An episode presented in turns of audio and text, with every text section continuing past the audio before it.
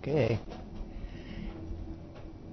I'm on. I'm on. Okay, the open wouldn't play for some reason. Um, so uh, here we are. Whatever that open says is uh, I don't even know what it says. What does it say?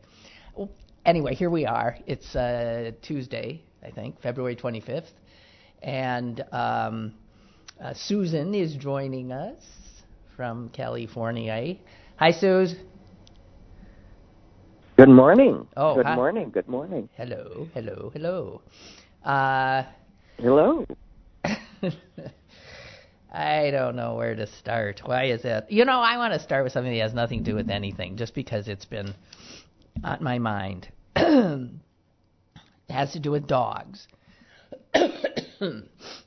um, one of the things that my dog does that just regularly sort of makes me unhappy because I completely anthropomorphize it, but uh, is he sighs all the time. And I'm wondering, do other animals sigh? It is just, you know, where he brings a toy and I say, no, I don't want to play. And he'll stand there for a while with it in his mouth, hopefulness, you know, uh, still exuding from his uh, little bod. And then he'll eventually drop the toy. And then you'll hear, I mean, just a true sigh. I don't do other animal. I don't. Cats don't sigh. I've lived with cats. Horses don't sigh. Cows No, well, don't dogs- sigh. Dogs are very good, real good communicators. I mean, real good communicators. But do they I get that from? Yeah. my dog. Yeah, I know, but do they get that from us? I mean, I'm I really started wondering. Uh, there has to be other animals that sigh, like maybe monkeys sigh, because it is you can tell when he does it. It is a you know it's a sigh. It's okay. It means exactly what you think you mean. Oh well. That's what I read I it mean, as. But it, it sounds, if Well- I were to record his sigh and record human sighs, you cannot tell the difference. His sigh sounds absolutely human. It's an exhalation of of breath in a sort of, you know, where it's and then that's yeah, the end of it. I give up. yep. Well, Now, my dog, on the other hand, at uh, 1.30 this morning, for no good reason, decided that it was time to go out. oh, and my dog never does that, so I had to pay attention. So first I run downstairs and I open the front door in hopes that he'll just run out. Uh, no. So then I run upstairs and put on sufficient clothes that I can take him out. And I try to do it without a leash, and then I get scared. It's very dark. what if, you know? What if he runs? Um, so then I go back in and get the leash and then we go back out and he starts moving again clear communication in such a way that we're playing i know what we're doing right now is playing that he's saying i can't believe it i got her up I'd and kill him. are, we're I'd after and kill him. Are you kidding me? his nose is his nose is down he's chasing scents No, You know, no, um, no. Uh, I uh, just, I just, I pulled up short and I said, "We are.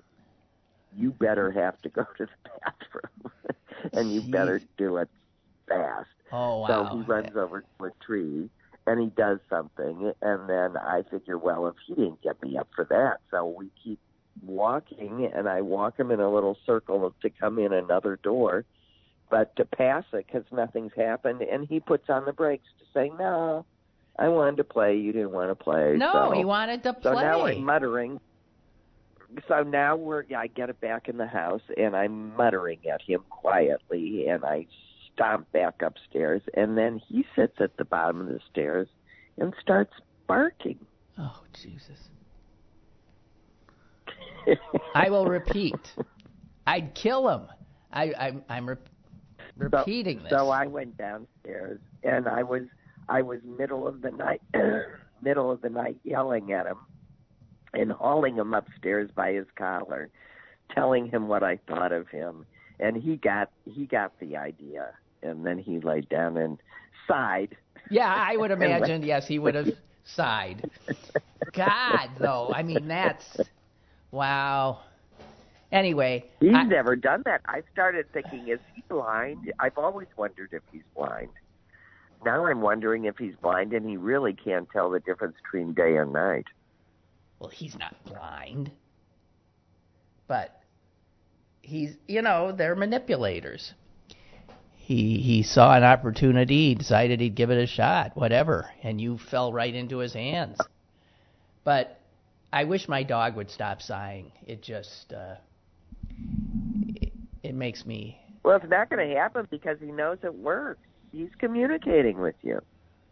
All he's saying is, "I really wish you woulda." well, I know, and then I feel guilty. What you do. I feel guilty. So anyway, okay, enough. Enough dog talk. Uh, oh, jeez. But wait a minute, just in a positive on the dog column, I would like to say that since I have uh, been in this climate, Dog and I have been walking over, well, usually about 12,000 steps before 11 a.m. And that's about five miles every day. Well, don't expect me to come along with you. That's all I'm saying. Speaking of counting steps, uh, that brings us to uh, Katherine Johnson. I want to note her passing. This is that brilliant uh, woman who John Glenn wouldn't wouldn't head to the wouldn't head out with. No, it was it was Neil Armstrong, right? Uh, no, right. Both and of them. And, no, she double checked the computer. Both of them. Right. She, they would have her, only her, redo all of the. Yeah, yeah, um, right. All of the. what the computer did because they the didn't they didn't trust they didn't trust the machine. Now she was called a computer. That's what these women who did the math were called. They were called computers. Um, Well, because they computed. they computed, and uh, she was the one. Yeah, it says here that when Glenn Glenn made a, a final check of his planned uh, trajectory when he was going to be the first uh, to American to orbit the Earth. Um, he asked that Mrs. Johnson double check uh, the machine's figures uh, you, by hand, like she did. She used a pencil, a slide rule, and that's it in her head. And uh, he said, if she if she says the numbers are good, I'm ready to go. What an amazing woman, and uh, what an amazing uh, life. Uh, every every astronaut from Alan Shepard, the first American in space who didn't even do an orbit, to uh, yeah, to Neil Armstrong who walked on the moon, uh, wanted her to double check all of the math because if the math was wrong, they were dead. Um, incredible, incredible. But she used to count as a kid. She counted everything, and she counted her steps. Um, she knew how many steps it took to get to school, to get to church. So, I mean, she was just uh, born to do numbers. And and when she um, she got out of uh, high school and went to a, uh, a a black college in West Virginia, the uh, professor said, you know, you would make a great research mathematician, and I'm going to prepare you for that career. And she said, well, yeah, but where would I find a job? And the professor said, well, that's your problem. Anyway, she found a job. 101. We never would have, I mean, my God, it was that movie that told us about her. Yeah. Although a book was a had good been- Movie. It was a very good movie. Uh, Hidden Figures. by the way, if you haven't seen. But right, it took somebody to actually read that old-fashioned device called a book. Yeah, someone wrote a book about her and the others. And um, I mean, at the time, it was totally a, NASA was a totally segregated facility. She never ate with the white folks. Uh, they were totally segregated, not just segregated by uh, uh, race, but also by gender. Right, because they were women. They were There women, and they were and they were black. That's why there weren't any bathrooms. Yeah, you know, there's. I have to say that the um, the reporter Margaret Fox, who wrote the obit for um, her in the New York Times, um, has about the greatest opening sentence uh, imaginable. So I, I just want to point that out and share it with you. It is this. They asked Katherine Johnson for the moon, and she gave it to them. Pretty good. Yeah. All right. That was an exemplary, extraordinary woman. Now let's talk about a woman before we get to Bernie Sanders, because we're going to end up with Bernie. Um, there's another woman who's been on the news, uh, in the news, who is somewhat of a hidden figure. Um, and I'm glad that it's Uh,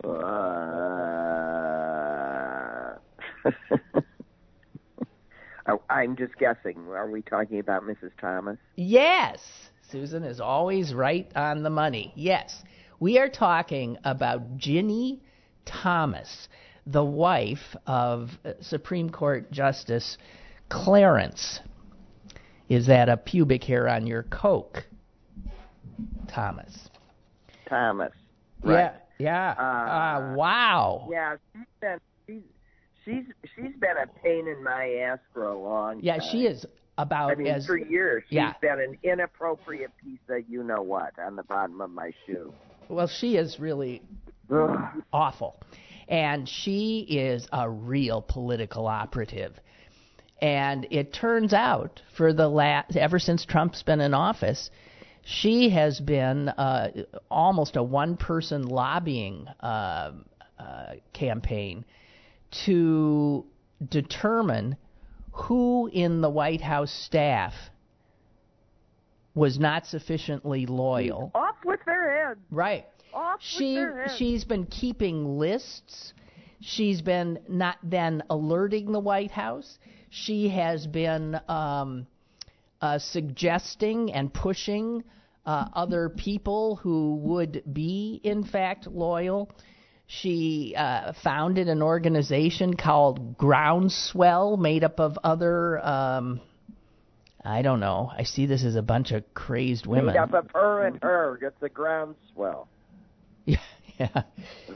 Anyway, so now that Trump is uh, essentially uh, purging everyone from the White House who uh, is not sufficiently kowtowing to him, uh, this has been outed. Her work has has been outed, um, and the New York Times has a has a piece about it and says that in the White House uh, privately, some uh, some people say that her suggested the people she suggests could never survive uh, any kind of you know legitimate vetting process. You know who she suggested to them?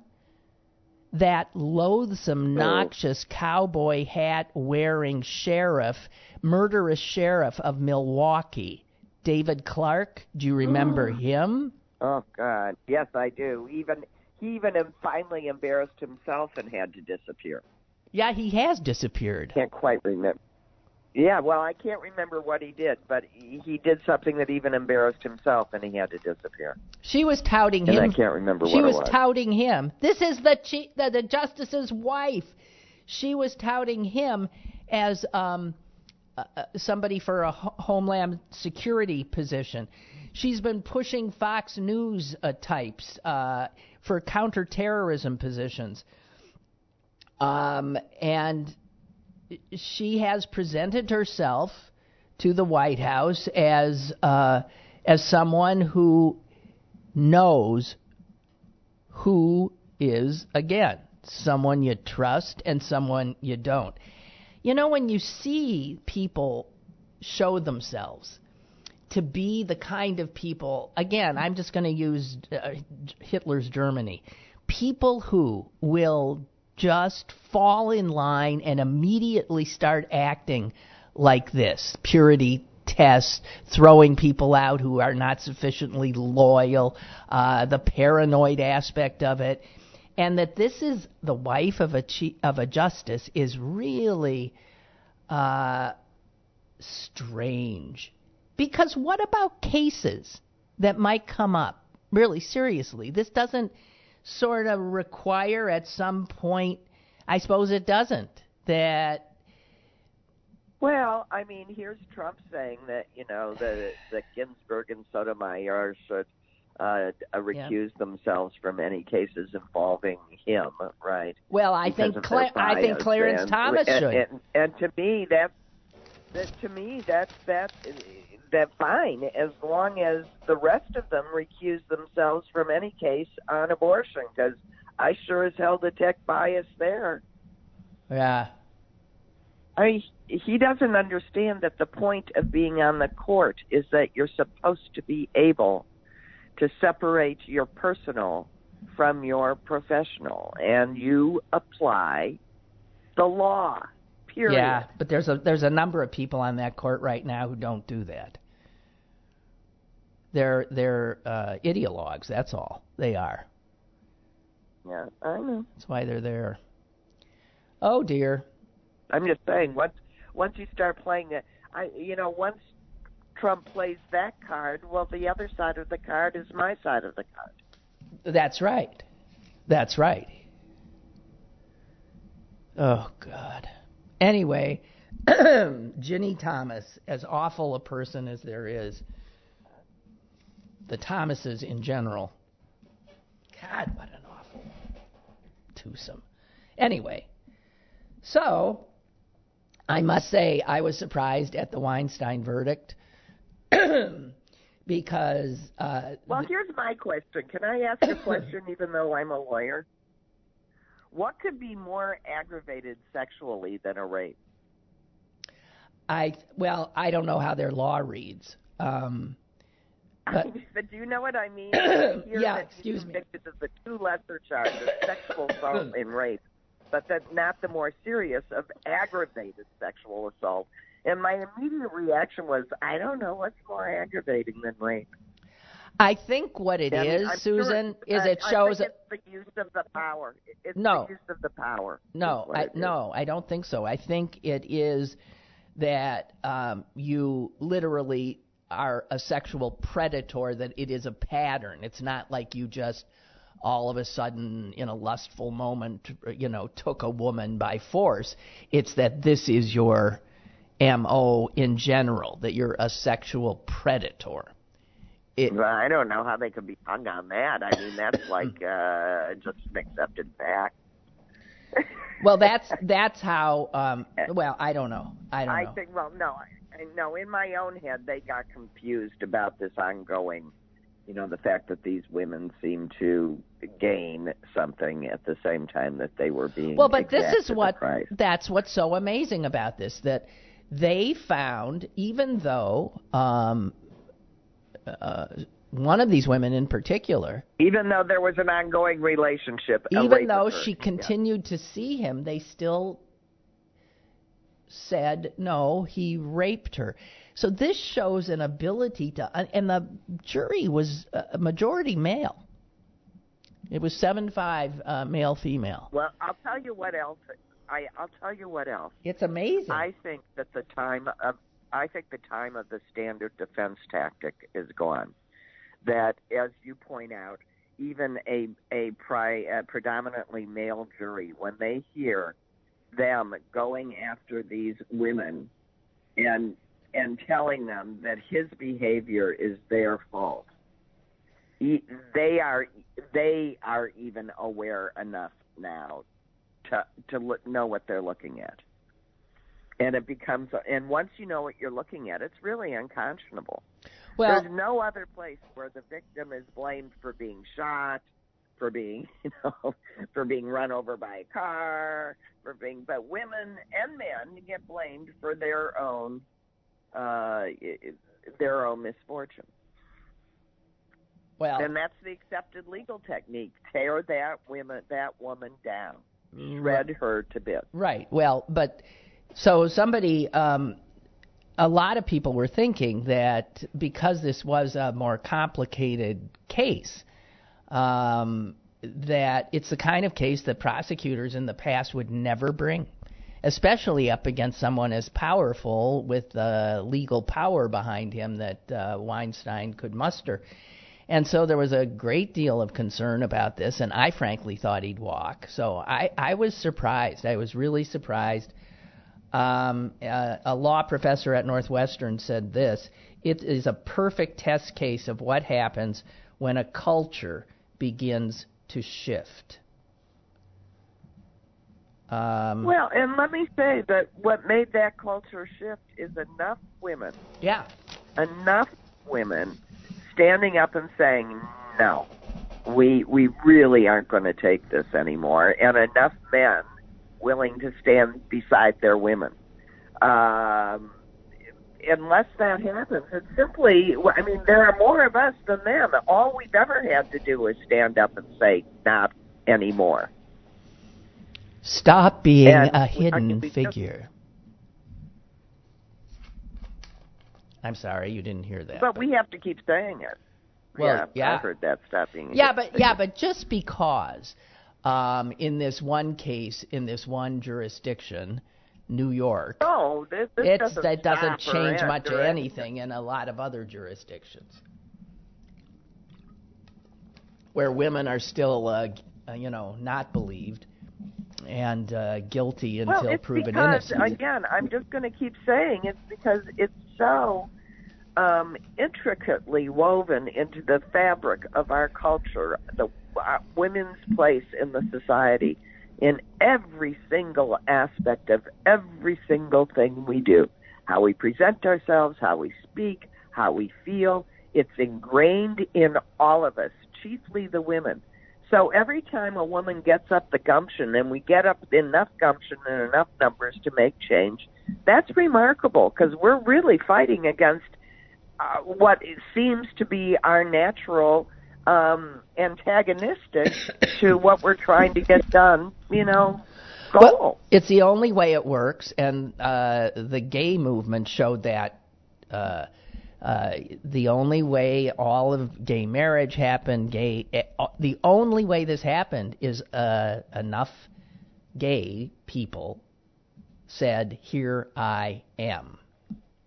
They came out. We need unions, all of us. We need to be united in whatever way we are, you know, for whatever our cause. You know, whether it be uh, women's rights. I mean, you know, now we got we got we got attorneys general coming to say why the Equal Rights Amendment cannot be reinstated. You know, uh, how, who, who, you know, we have men standing up and saying why they are against the Equal Rights Amendment. Well, you know what? Uh, Ruth Bader Ginsburg said she doesn't think, um, she thinks they have to start over. Did you know that?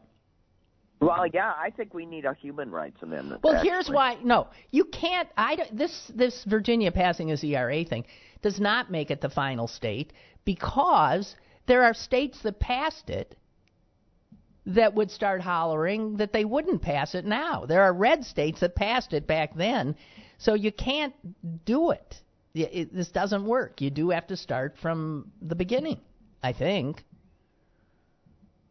Do you know what I mean? It's not just oh. We, yeah, well, we, will say. Yeah. I mean, they can they can pass a law on repealing their prior stuff, I guess, but they'd have to they'd have to go out in the states. And... I don't know. I don't feel like I need an ERA. I don't. Well, the only the only way to undo a binding vote is by another binding vote. I would I would think. Mm-hmm. All right, so uh, let's get to um, Bernie. Um, this is going to take me a while because I, I have it in three different. Somebody somebody somebody tweeted this in in little pieces, so I, it's going to he says this It is possible to hold several ideas in one's head at the same time. So here, here he goes. One, he says, I think Bernie Sanders is a terrible nominee who would be a bad president. He represents a lot of things I don't believe, and he has a substantial chance of getting crushed by Donald Trump. Okay, that is one thing he believes, and frankly, I'm sort of there with him. Um, he goes on to say, oh, I lost one of them. He goes on to say, I am not certain I know what constitutes electability these days. So while my gut tells me his nomination is a terrible idea, I don't know that he can't win. That, right. That is correct. He finishes with, he is in all respects not my choice. I will argue against him as long as there is a chance of defeating him. But in the fight against authoritarianism, it would be a historic error, and it's one centrists have made before, to decline to make common cause with him. Also correct. And I frankly think that if ah. we are, if, if he has this much steam, that there are more of us that would hold our nose and vote for Bernie than there are Bernie folks. Well, I that agree would with that. Say we was robbed twice. Yeah. And and They'd so go home. It's even worse not to make him the nominee. Yeah, but you know, here he's all. I think we he's got to pick somebody good as vice president. I don't care. I'm I'm just stuck on tweet number three. I don't care. We've got a common cause. Any of them, any of them is better than uh, What we have. than Trump. And as Mother says when she listens to Bernie, uh, I sort of agree with everything he's saying. so, well, Well, it doesn't matter. no, gotta- I'll tell you where. that gets past the Congress. So No, you know. I'll tell you where Bernie will lose her. on Israel. Yes, and I want to say that Bernie single-handedly, uh, oh, in the last two days, has lost Florida. Uh, if he's the he's lost Florida because of the the Cuban Americans there Cuban stuff. and Yeah. because of the Jews.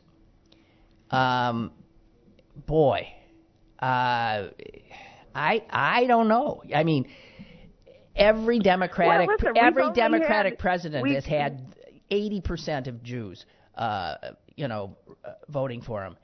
His stance on Israel is such that there will be there will be lots of Democratic Jews who will not. They won't vote for Trump, but they will not vote. Susan, I know it in my heart. Well, uh, you might be right, you know. But here's what the other thing that I know. How do you win as a Democrat if That the Jews that don't the vote political, for you? The, the political picture that we are looking at today is just that. It's a snapshot. And this is a continuing and evolving event. So what we know today is totally different than what we might know in three or four weeks. Let's let it unfold. I mean, we we haven't got to Super Tuesday, so let's not anoint Bernie the winner. Maybe he is, maybe he isn't. He's got a he's got a head full of steam, but maybe he'll you know maybe he'll spontaneously combust. Hell, maybe he's got a thirty percent chance of having another massive coronary in the last, next two years. You know, uh, maybe he'll blow up. You don't know. Yeah, I I just, just- I mean, see now that he's the front runner though, we will see um, all of this crap. You know, the commie crap, the you know, the um, and the anti-Israel crap, and it's gonna it's going to be so divisive. Um, I don't know. I mean, I it makes me queasy. Well- I don't. I don't. I know. This, I, I, all I'm going to say is this is this is what our democratic process looks like. He So has mainstream Jewish. Yeah, there's mainstream Jewish organizations that I do not think of as conservative. American Jewish Committee, Anti Defamation League have both made statements uh, in, in the, I guess, in the last 24 hours, just excoriating um, his what he has said about his refusal to, you know, appear at AIPAC. Now, I find AIPAC repul- repulsive myself, but he says things that are play right into the hands of people who are just, uh, I don't know, in their guts anti-Israel. I don't know. Wouldn't it be something? Right. The first Jewish president will uh, be the first it, anti-Israeli. Anti-Israel. or the first. Uh, yeah, I mean, there's so many. or because he's the nominee, and uh, Jews abandon uh, the Democrats for the first time in uh, in history, um, and consequently Trump is reelected. The Jews will then be blamed for putting in power this uh, proto-fascist, authoritarian, anti-Semitic uh, administration. Isn't that interesting? Yeah, you know, Lynn, I was determined to be cheery um, and to make it last all hour, but I mean, this last little thing has just made me want to pull the covers over my head. hey. Okay, all right. And we don't want to talk about. Did you see the little town in Belgium that had their festival? Did you see that one? No. Oh. No. Well, I wish I could send you a picture. It's extraordinary when I first saw it. It's uh, a carnival. Is that the one where there's two guys sitting on bugles in the water? No, no. It's the one where there are a whole bunch of guys dressed as grotesque car- caricatures of Jewish men and to the point oh, to the oh, point right. where they have yeah. actually f- they created uh, these extraordinary costumes that make the Jewish men then into ants. So they have like legs coming off them. Uh, it's a grotesquerie beyond belief. And these guys this character of Jews as infestors, as infestation. Um, we're right. parading around in this uh, in the at the Aalst Carnival, and there was also a thing with uh, something with the Wailing Wall being uh, you know used. It was just flat out, unbelievable Nazi level um, anti-Semitism. Anti-Semitism. And the Yeah. mayor refused to condemn it. Another group of men wore uh, Orthodox-looking Jewish suits and plastic hooked noses, and wave signs, some of which read "Do not tell the truth about Jews." Um, they were they were just festooned. This this festival, by the way, UNESCO um, withdrew its. It used to be considered an a, a World Heritage event, but last year they did shit with the, did this to Jews last year, and UNESCO, the United Nations. Uh, organization withdrew its recognition of it as a World Heritage event. Um, that year, that was last year, they had a float featuring effigies of uh, Orthodox Jews holding bags of money. And one of the ref- effigies had a rat perched on his shoulders. That UNESCO then withdraws their thing. And then this year, this town double, double down. Yeah. And the mayor says he defended this display as a mere expression of the irreverent spirit of the community. Um, he has defended the right of participants to mock Jews as a form of satire, and he said the event was a display of unity. Yeah, against Jews. I. It's really something. I'm just and the, and the rest of the country says says nothing about this. No, the um, there was an interesting thing where um, uh, the British, the, the Belgian, and this I find really astonishing. the Belgian Prime Minister is a um, a woman. Prime Minister Sophie Wilmès, and she is supposedly a Jew. Sounded like it, yeah. She why? Because her name's Sophie, I guess. Yeah, for some reason. Yeah, right. Sophie's choice, right? so well, she said um, it was did damage to the country's reputation. That's not a very strong That's statement. It. That no, no. And it doesn't say it's wrong. It just says we won't look good. That's totally different.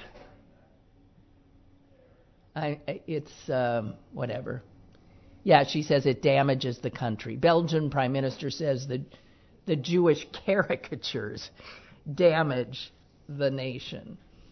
Oh yeah, I guess. So this kind of crapola just uh, keeps on a coming. It's everywhere. All right. It's everywhere. All right. I'm sorry, I lost my uh, my my mail page. Okay.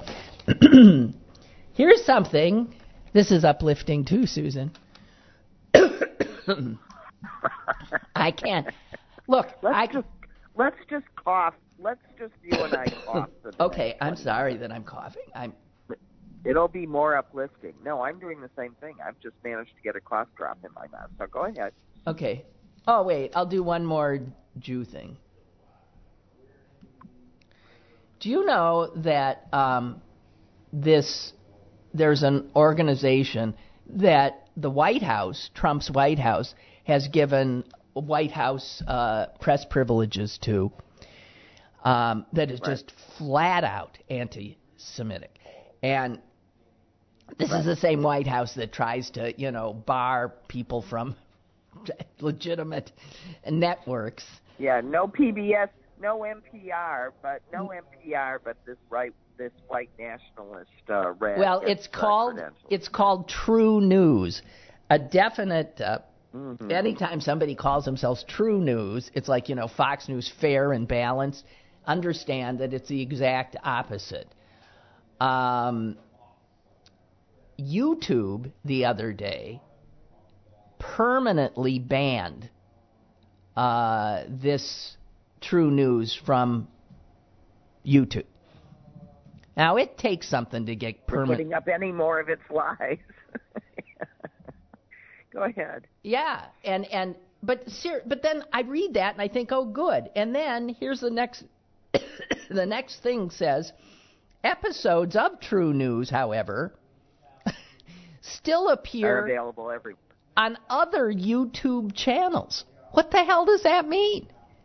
How do you ban them and then it still appears? They also appear, of course, on Facebook and on Twitter. So it's they're there. TruNews. Um, and they were banned for a number of reasons. But here's something their their founder is a pastor, a good Christian man from Florida. And he said in one of the videos that the effort to impeach Trump was, quote, a coup led by Jews to overthrow the constitutionally elected president of the United States. And then he says, I am going to tell you, Christians, you're next. Get it through your heads. They're coming for you. That's the Jews. They're coming for you. There will be a purge. That's the next thing that happens when Jews take over a country. They kill millions of Christians. Ah. And where is his where is his historic reference for that? I can't imagine. It's true news. Jews take over a country and then slaughter Christians. Yeah. Uh, I don't know, Susan, what he might be referring to. But this is the kind of shit that Facebook won't take off, that Twitter won't take off, and that YouTube apparently won't take off either. But the White House, the Trump White House, has provided media credentials for true news. They let TruNews come with them to the uh, to Davos.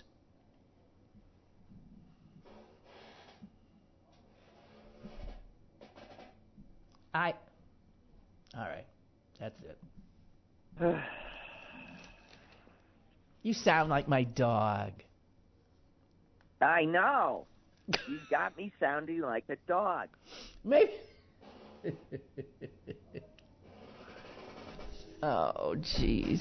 All right, Suze. I'm sorry, but don't we have to know this stuff? Yeah, sure. It's important to know when the mob's coming down the street. First they came for the migrants, but I was not a migrant. Then they came for the black males, but I was not a black male. Ah, okay. This is out of Elizabethtown, Tennessee. This is the great United States of America. I have railed for a long time uh, about these uh, active shooter drills in schools, uh, terrorizing children needlessly. Um, but it turns out that's not the only thing that schools now are having to do. Listen to this. Did, I don't know if you saw this, but I'm looking at a picture of kids in first grade, and they're in a class and they are being talked to by a drug prevention educator who's made oh yes okay so she's made a a, a, a you know game out of this um, but where somebody is mur- where somebody is dead or almost dead or lying on the floor or something and she goes through this elaborate game so that she can teach these little kids how to administer Narcan to the adults in their lives who are lying on the floor dying. Who are dropping like flies. And that and the worst part of that article is they get is, sent home with the Narcan. They teach the kids. They send them home with. They need they they send them home with them, and they need replacements. That's they right. They use them. Here's the drug education counselor telling these six and seven year olds it's just like a little squirt gun. You squirt it in mommy's nose. Yeah. At the end of the session, the little kids receive a blue zippered bag containing two doses of Narcan to take home so they can save their parents or si- older siblings. You know how? Do you know how pervasive the problem has to be for that to be the solution? Yep. Yep. In the past three years, the the county, they're in Carter County, Tennessee. Uh, the county's drug prevention coalition has given Narcan training to an estimated 600 young children um, in after school programs, in babysitting classes. They're trying to reach the kids because they figure they're the ones who are capable of saving these. It's it's beyond belief. They're on the front line. Well, but you know, I'll, okay, now I'm gonna, yeah. I mean, first of all, it's beyond belief. Second of all, it's beyond tragic. Third of all, on the positive side, imagine the trauma of the child finding the parent and watching the parent die, as opposed to the trauma of the child finding the parent and, and having to them. save them. Right. Right. But then having to save them again. And having to and save again them again. again.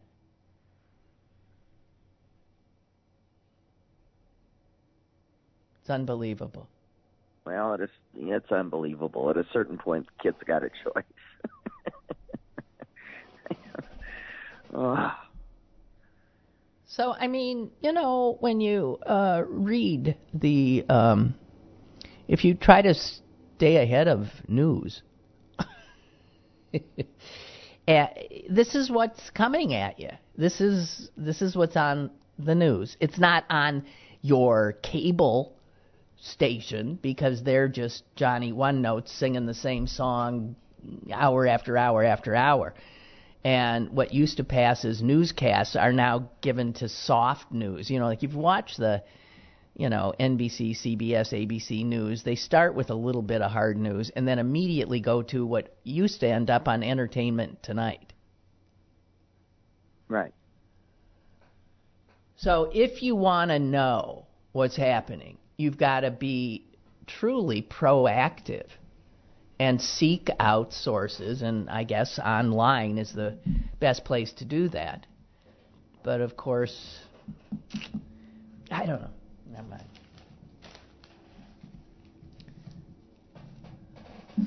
So I want to point out something. This is apropos of not much, but today when I was reading the New York Times, all of a sudden in the middle of the main section was this huge uh, two page spread of pictures of um, African American bars in uh, Louis in New Orleans, and the headline of the story is for many black-owned bars, it's last call in New Orleans, and I looked at that and thought, wait a minute, didn't I just yesterday or the day before tell you that at the August Wilson Center here there is a a um, exhibit of exactly this, and then I looked, and that's what this is. The New York Times d- did has some of the pictures that are available right down the street here at the August Wilson Center, and at the end of the piece they say that this series of photographs which includes these images, can be seen through March 29th at the August Wilson African American Cultural Center in Pittsburgh. Well, if the New York Times was devoted two pages to it in today's paper, maybe you guys are. It behooves you guys to get off your tushes and go maybe it'd it. be more interesting. And I just, I just want to say that the photographer and the author of this piece, they also published the um, photographer's piece. Um, that it's this Sunday from two to four. He will be here to talk about uh, this fascinating history of what these black bars meant to the uh, black community and how they are disappearing. So, yeah, just wanted to say that. Oh, Suze. Why? Why are they? Why are they disappearing now? Well, it, somewhat it's gentrification. Somewhat it is a result of um, the flood, the hurricane, wiping a lot of stuff out. Um, it just it it disappeared. Okay. It says uh, I'm sure part of it part of it is due to integration. no, and that's true too. It says um, for. I mean, he's, he's talking about this street that was all just black bars. He says uh, now um, all, they were once owned and operated by black people who served black customers, and now they have white owners, and they cater to a mostly white crowd. This is an area that's close to the French Quarter, and um, it's disappearing. And he says that these black bars were, um, you know, they were more than bars. They were safe spaces. They were cultural institutions. They were, um, uh, they were places where uh, black people could go and actually get help. And he says some would um, support charities and put on the city's famous uh, parades. They would uh, they would pay for funerals, and this was all coming out of these bars. It's hard to believe, but they're they're they're they're just they're disappearing. He says as the bars shutter, culture is displaced. And in New Orleans, that has come with a rising fear that venerable traditions could be subject to the same fate. So, there you have it. Um, well, they'll kill the. I mean, if they kill off all of that culture, they're they're killing off uh, a great deal of the of what draws tourism. Tourism, to New right? Orleans. Well- I, it's. I mean, it it ain't the white folks that gave them the music. It ain't the white folks that brought in the way the food. It ain't it ain't any of that. So if you throw out that culture, you're throwing out the the, the essence of the city. Right. And we should also note, though, uh, the city will be underwater in 50 years. Yeah, smoot. Well, let's see, Suze. We got eight minutes left. Do we have anything? I'm, I'm in the kitchen. I'm in the kitchen looking for a butcher knife. Wait. I s- Okay, so um,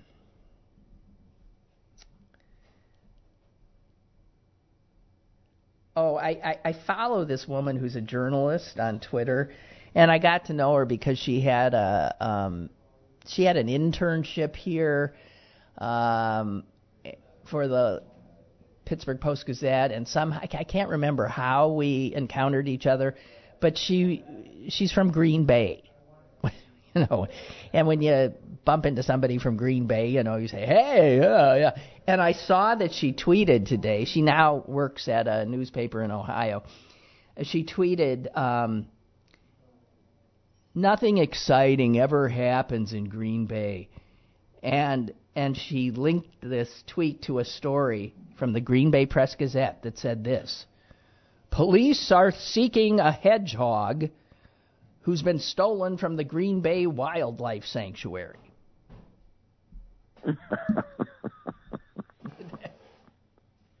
So that's the excitement, I guess, uh, in in Green Bay today. Who would? well, remember when the big story was the turkey that kept Oh, uh, the turkey. in traffic and they hit.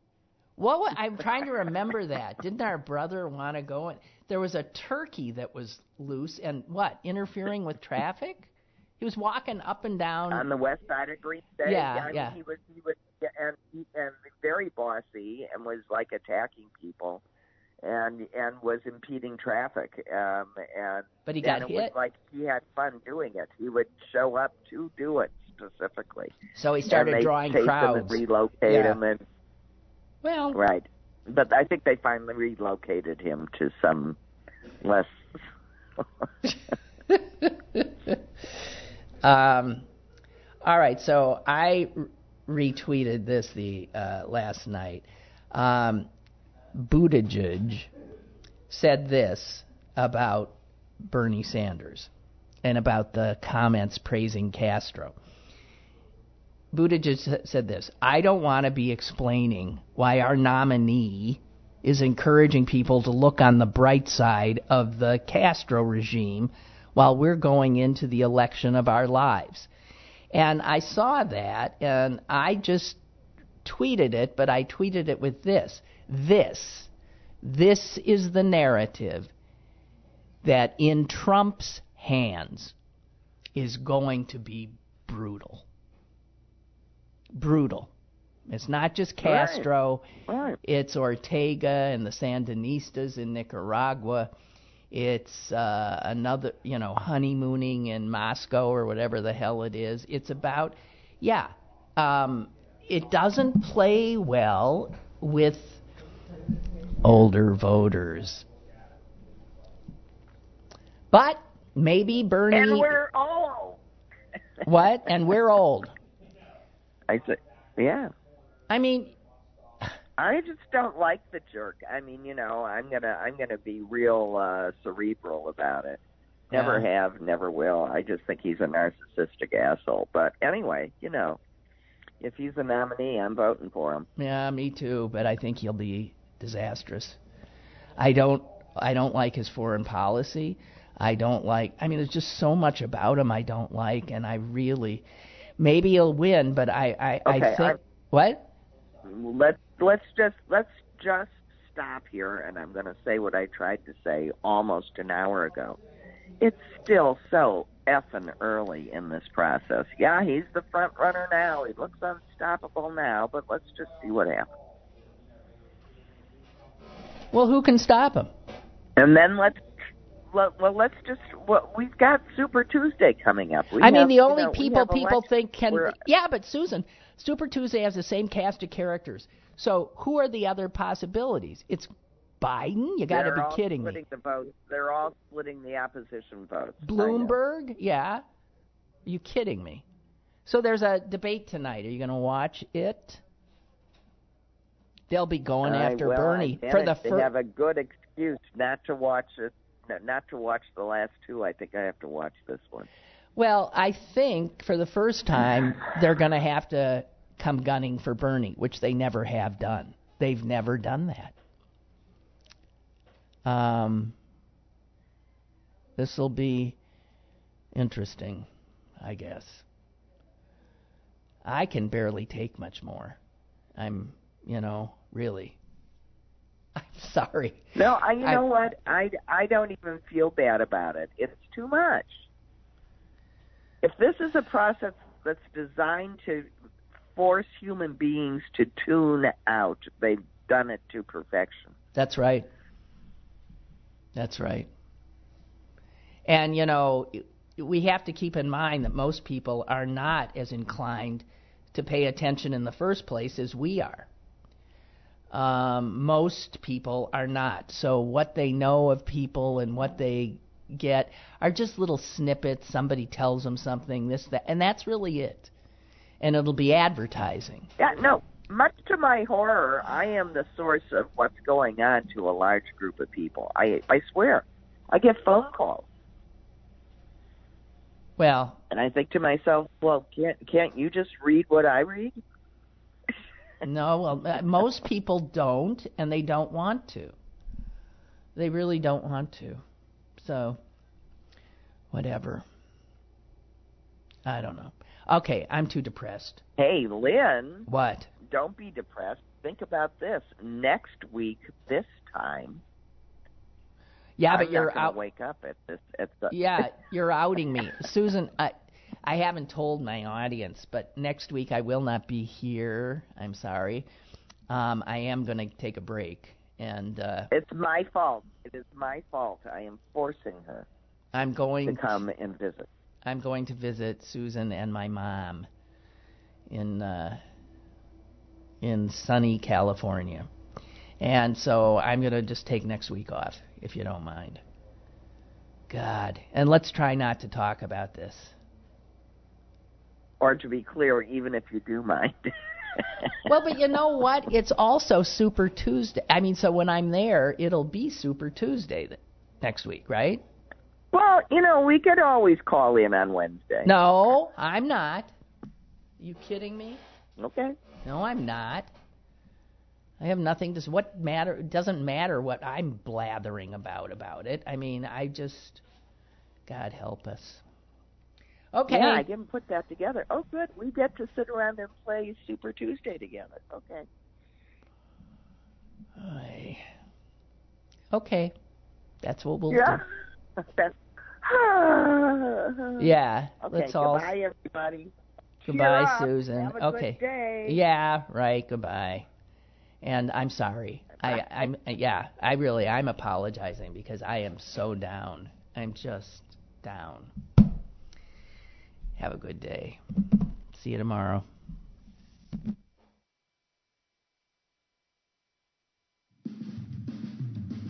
Lynn Cullen Live, Monday through Friday from 10 a.m. to 11 a.m. and archived at pghcitypaper.com. The opinions expressed on Lynn Cullen Live are those of the host and do not necessarily reflect the viewpoints of Pittsburgh City Paper or its advertisers.